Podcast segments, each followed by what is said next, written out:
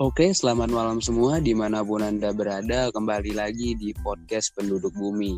Ya, ini eksklusif di Spotify. Malam ini kita kedatangan seorang bintang tamu yang akan sedikit berbincang di sini. Ya, baiklah, nggak perlu lama-lama karena menunggu itu nggak enak ya. Oke, ini dia. Boleh diperkenalkan? Hai semuanya, nama aku Yani. Aku dari Gorontalo, mahasiswa di UNG dan salam kenal. Oke, Yani. Uh, Yani ada yang boleh bisa dipertanyakan malam ini atau pembahasannya apa? Yang perlu dipertanyakan apa ya?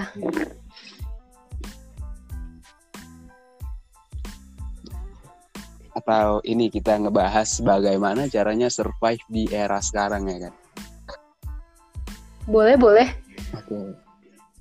Jadi uh, kita mau nanya nih, uh, yang pertama yang kamu tertarik dari masuk universitas yang kamu jalanin sekarang itu apa? Kita mulai nanya dari sini dulu. Uh, kalau ketertarikan dengan universitas yang aku tempatin sekarang sebenarnya awalnya nggak ada sama sekali. Karena aku punya rencana buat kuliah di luar daerah tapi karena ada satu dan lain hal makanya nggak bisa. Tapi untuk sekarang aku belajar satu hal dari universitas ini kayak ya semua semua universitas sih sebenarnya pasti bakal berusaha buat jadi universitas terbaik buat mahasiswanya. Dan aku rasa universitasku juga sama Oh gitu. Cuma itu. Oke, terus uh, ada tanyain lagi nih. Uh, apa sih yang menarik dari jurusan yang kamu ambil gitu? Nah, aku kan mengambil jurusan keperawatan. Biasanya nih, banyak yang sering nanya, e, kenapa nggak dokter aja? Kenapa harus keperawatan? Jadi, aku uh, ngambil keperawatan itu karena aku pikir ya bedanya dokter sama perawat. Kalau perawat tuh dia bakal ngerawat sampai sembuh dan mulai dari awal masuk sampai dengan pulangnya pasien dia bakal bertanggung jawab. Nggak cuma sekedar datang terus pergi. Dan aku rasa ya ini juga termasuk profesi yang bakal ngebantu banget buat banyak orang ngebantu banget untuk banyak orang nah, terus ya.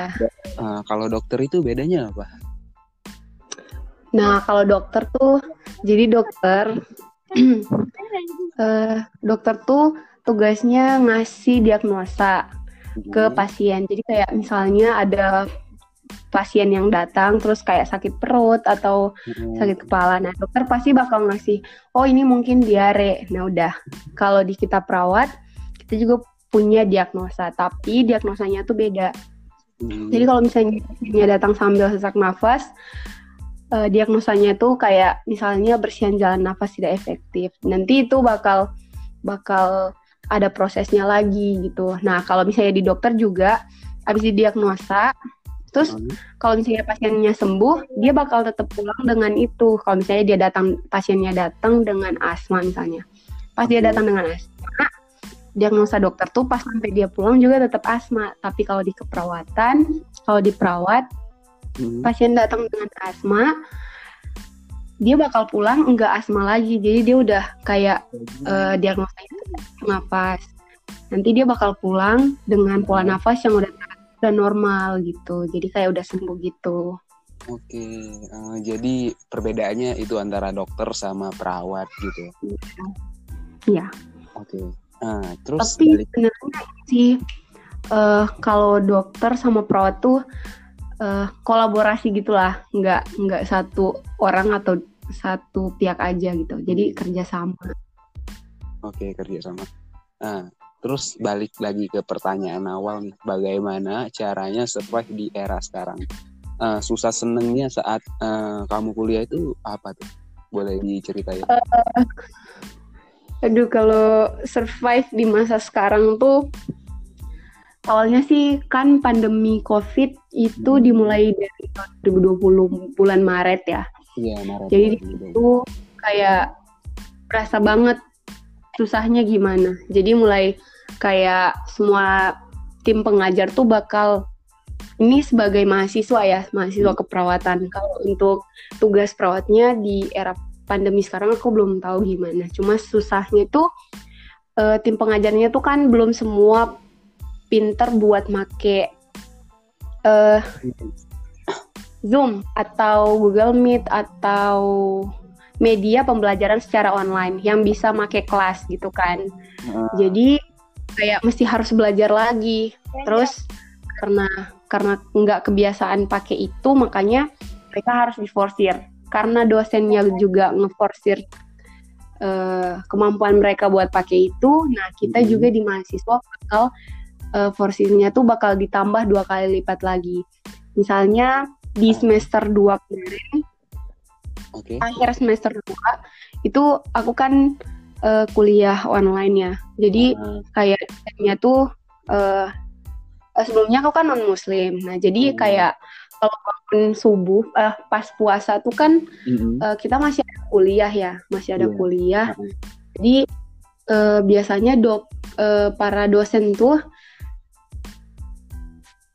mindahin jam ngajar mereka yang pagi atau siang hmm. itu ke selesai sahur nah karena aku non muslim dan aku nggak sahur dan nggak biasa bangun subuh juga iya. jadi apa sih nggak jelas ketinggalan gitu makanya jadi pas pas waktu waktu awal-awal tuh kayak gitu nah terus tugasnya juga makin banyak ditambah jadi kalau di dosen keperawatan tuh ada banyak kan misalnya ada uh, satu mata kuliah tuh bisa sampai 5 sampai enam pengajar. Jadi itu yang kayak satu dosen masuk sebenarnya ngasih tugas. Jadi bayangin aja hmm. kalau misalnya 6 sampai lima dosen tuh masuk terus nggak semuanya ngasih tugas dan kadang uh, semuanya pokoknya pas yang paling susah juga pas mau praktek. Nah praktek kan nggak bisa tuh di kampus karena corona.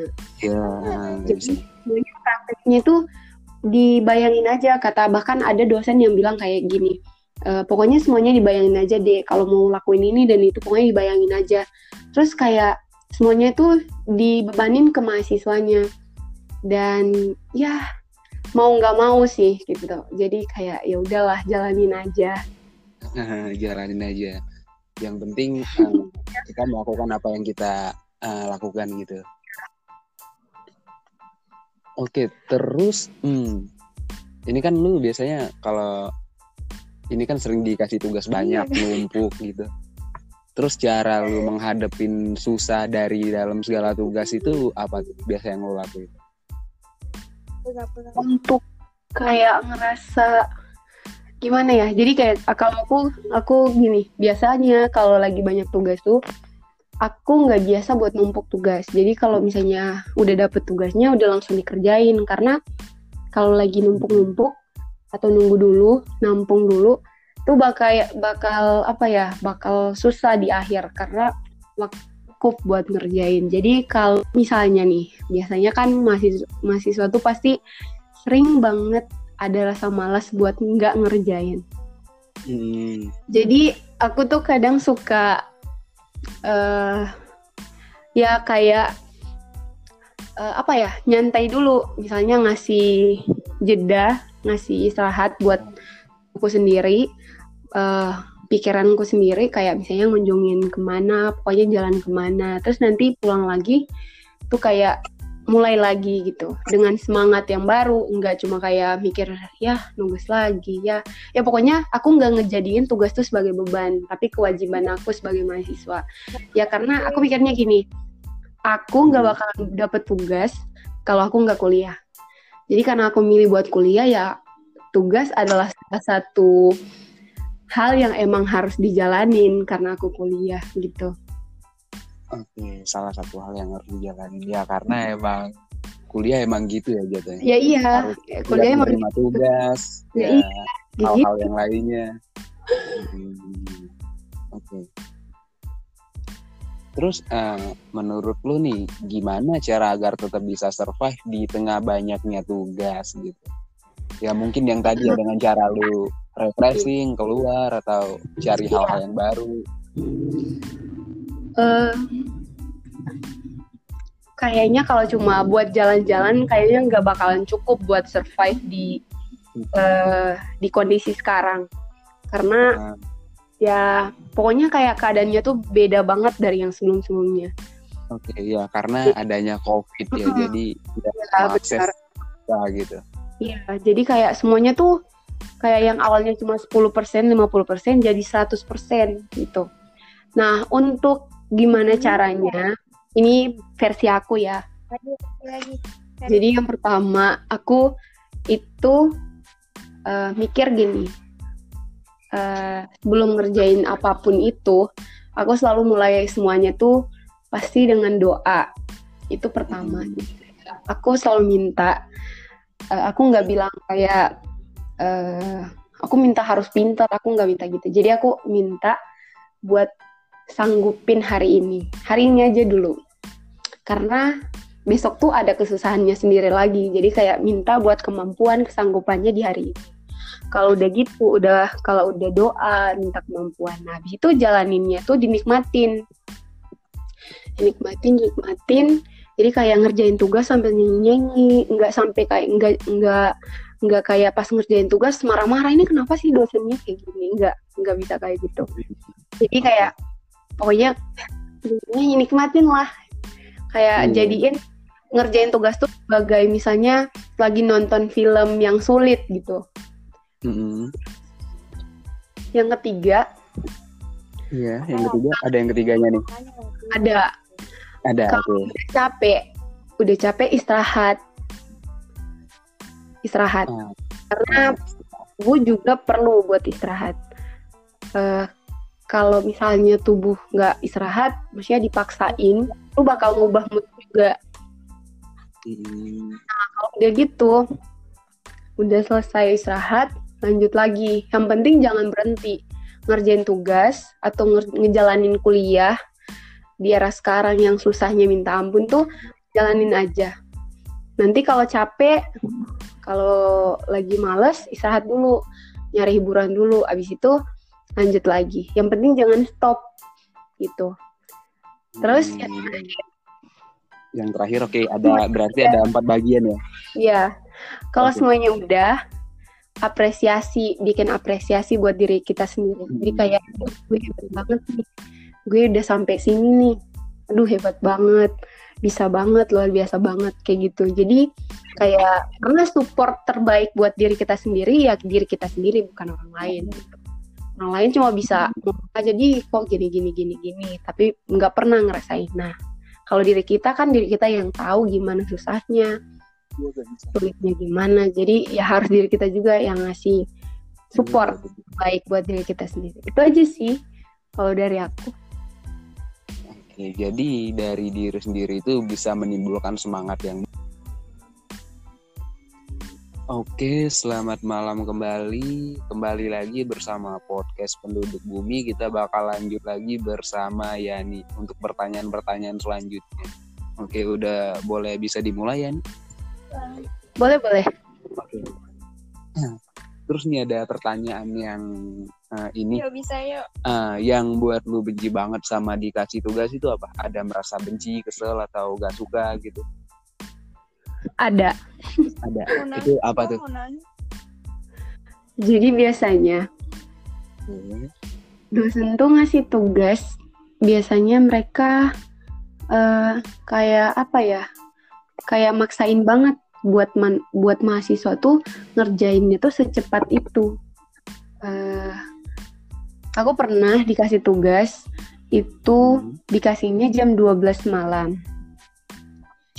Terus uh, tugasnya itu nge buat ngegambar semua organ tubuh manusia okay. sama persis dan dari dikumpulnya itu pagi jam 7. Jadi semuanya itu ada berapa gambar? Ada sekitar eh, uh, 30 lebih gambar dan gambarnya di buku gambar. Iya. Gambar di buku gambar yang kayak ukurannya harus sama, terus warnanya harus sama, kayak gitu. Jadi waktu itu kayak eh, sekelas itu semuanya tuh kayak langsung bilang gini ya udahlah gue nggak bakal ngerjain tugas ini. Gue mau les gambar dulu katanya gitu. Sampai akhirnya di tugas itu cuma ada empat orang yang ngerjain. Gue sama temen aku sama temen-temen temen tiga orang lagi. Dan aduh sumpah itu kayak sakit hati banget. Kayak semua terus kayak doain semoga hasilnya baik-baik sehat-sehat. Padahal Heeh. ya sebenarnya emang sakit hati banget. Kebanyakan sih gitu kayak dosen tuh nggak ngasih kesempatan buat mahasiswa apalagi tugas kayak mesti gini Mm. harus sesuai maunya dia dan tugasnya nggak boleh kayak harus al- salah ini dan salah itu nggak boleh. Pokoknya harus sesuai maunya dia. Kalau salah atau nggak sesuai maunya dia pasti dibuang. Kayak pas udah nganter nih capek-capek nyatat Mm. bikin tugas. Terus tiba-tiba kayak langsung dilemparin aja tuh ke muka. Dan ya sebenarnya kayak aduh pengen nonjok nih dosen nih sebenarnya. Tapi ya ya udahlah. Ntar daripada daripada nim nambah nambahin masalah lagi kan Masalah. Oke. Mm-mm. Lebih baik terima Jadi apa ya- adanya gitu. lebih baik ngambil jalan tengah Sebenarnya ya semua orang tentunya nggak terima diperlakukan kayak gitu. Kita udah capek-capek ngerjain tugas begini-begini sampai begadang Iya. larut malam, terus tugasnya dilempar gitu aja. asli Nah, tapi kalau lagi ada tugas banyak numpuk kayak gitu, ada tips gak buat uh, relax biar tenang saat ngerjain tugas banyak kayak gitu? Eh, kalau aku aku kalau ngerjain tugas yang banyak terus susah terus kayak lagi udah dikejar deadline-nya itu kayak pasti aku minum eh, minum minuman yang bikin eh, moodnya tuh bagus Hmm. atau makan makanan yang bikin mood- moodnya tuh bagus buat ngerjain. Terus kayak eh eh, dengerin lagu-lagu yang enak. Hmm, ya terus kerjainnya santai-santai aja. Maksudnya jangan di kayak dipaksain cepet-cepet gitu. Misalnya kalau tugas ngetik udah maksain banget nih ngetik banyak-banyak kayak harus cepet-cepet jarinya ngetik. Atau lagi nyatet kayak harus cepet-cepet. Enggak santai aja. Kayak gitu aja sih sebenarnya kalau dari aku pokoknya nyiptain dulu suasana yang bagus hmm, biar hati sama pikiran juga punya sesuatu yang bagus buat ngerjain sesuatu yang sebenarnya nggak bagus. Bagus sih sebenarnya cuma ya emang kalau ke bawah suasana dan udah kayak males pasti nggak bakalan bagus. Makanya perlu suasana yang bagus buat ngerjain itu. Nah, tapi uh, minumannya tuh minuman apa nih? Boleh dikasih tahu gitu? oke aku biasa minum kopi. Wih, kopi. Betul. asli kopi bener. Kalau bukan eh, kopi kulo aku pasti minumnya tuh eh, janji jiwa. Sambil ada kayak eh, kalau pesen pasti eh, request ke penjualnya buat ngasih kayak kata-kata yang bikin semangat gitu. Hmm, biar pas lagi minum tuh kayak ngebaca duh dibilangin semangat ya tambah semangat eh, oke. Eh, tapi itu pesennya lewat eh, order GoFood gitu, bukan langsung datang ke kafenya gitu. eh, sekali-sekali datang ke sana sambil ngerjain di sana. Terus kalau misalnya udah mau tutup, ya balik sambil bawa pulang. Hmm, oke. Oh, berarti itu yang bikin mood makin naik ya kopi kulo sama Mm-mm. janji jiwa. Kayaknya itu enak banget tuh buat boleh dicobain.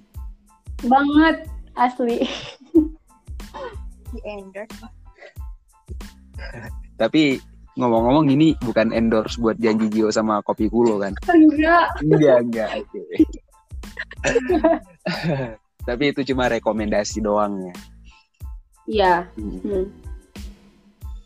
Eh, terus ada pesan gak nih buat eh, mahasiswa lainnya saat dengar podcast ini apa ada yang bisa disampaikan gitu? Oke, aku punya apa ya? Enggak, ap- pokoknya pesan lah buat mereka.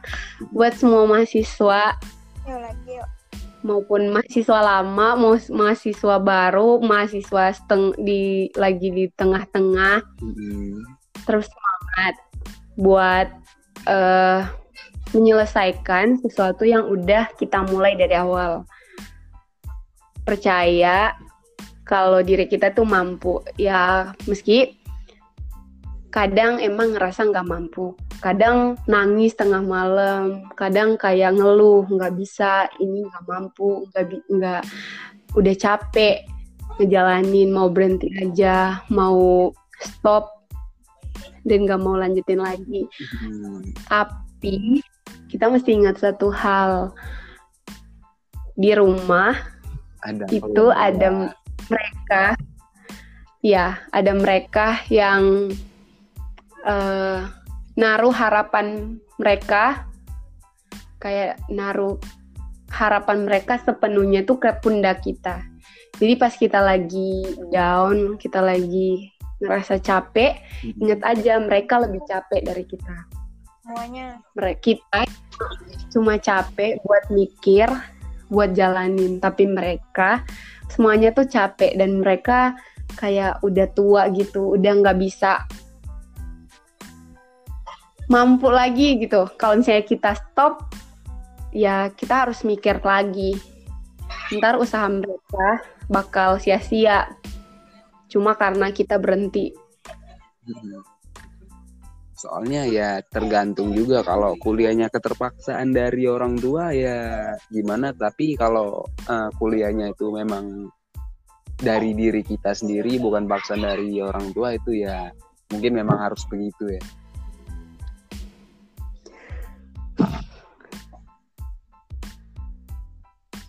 Terus ada lagi yang mau disampaikan ya nih mungkin? Terakhir paling mungkin uh, semangat terus dan nah, semangat terus. Uh, apa lagi ya? Jangan lupa buat uh, beri pujian, apresiasi terbaik buat diri kita sendiri. Dan ini biasa ini ini biasa yang paling sering dilakuin mahasiswa Mas, boleh. Uh, Instagram aku at y a n i-nya empat kali underscore d. Dan kampus aku dari kuliah di Universitas Negeri Gorontalo. Universitas Negeri Gorontalo. Ya buat teman-teman yang mau tahu siapa Yani, ntar kita kasih uh, nickname Instagramnya di deskripsi. Jangan lupa dikepoin. Oke mungkin itu aja isi podcast malam ini eksklusif di Spotify. Jangan lupa buat dengerin terus bagi pendengar setianya penduduk bumi. Jangan lupa juga di follow instagramnya penduduk bumi.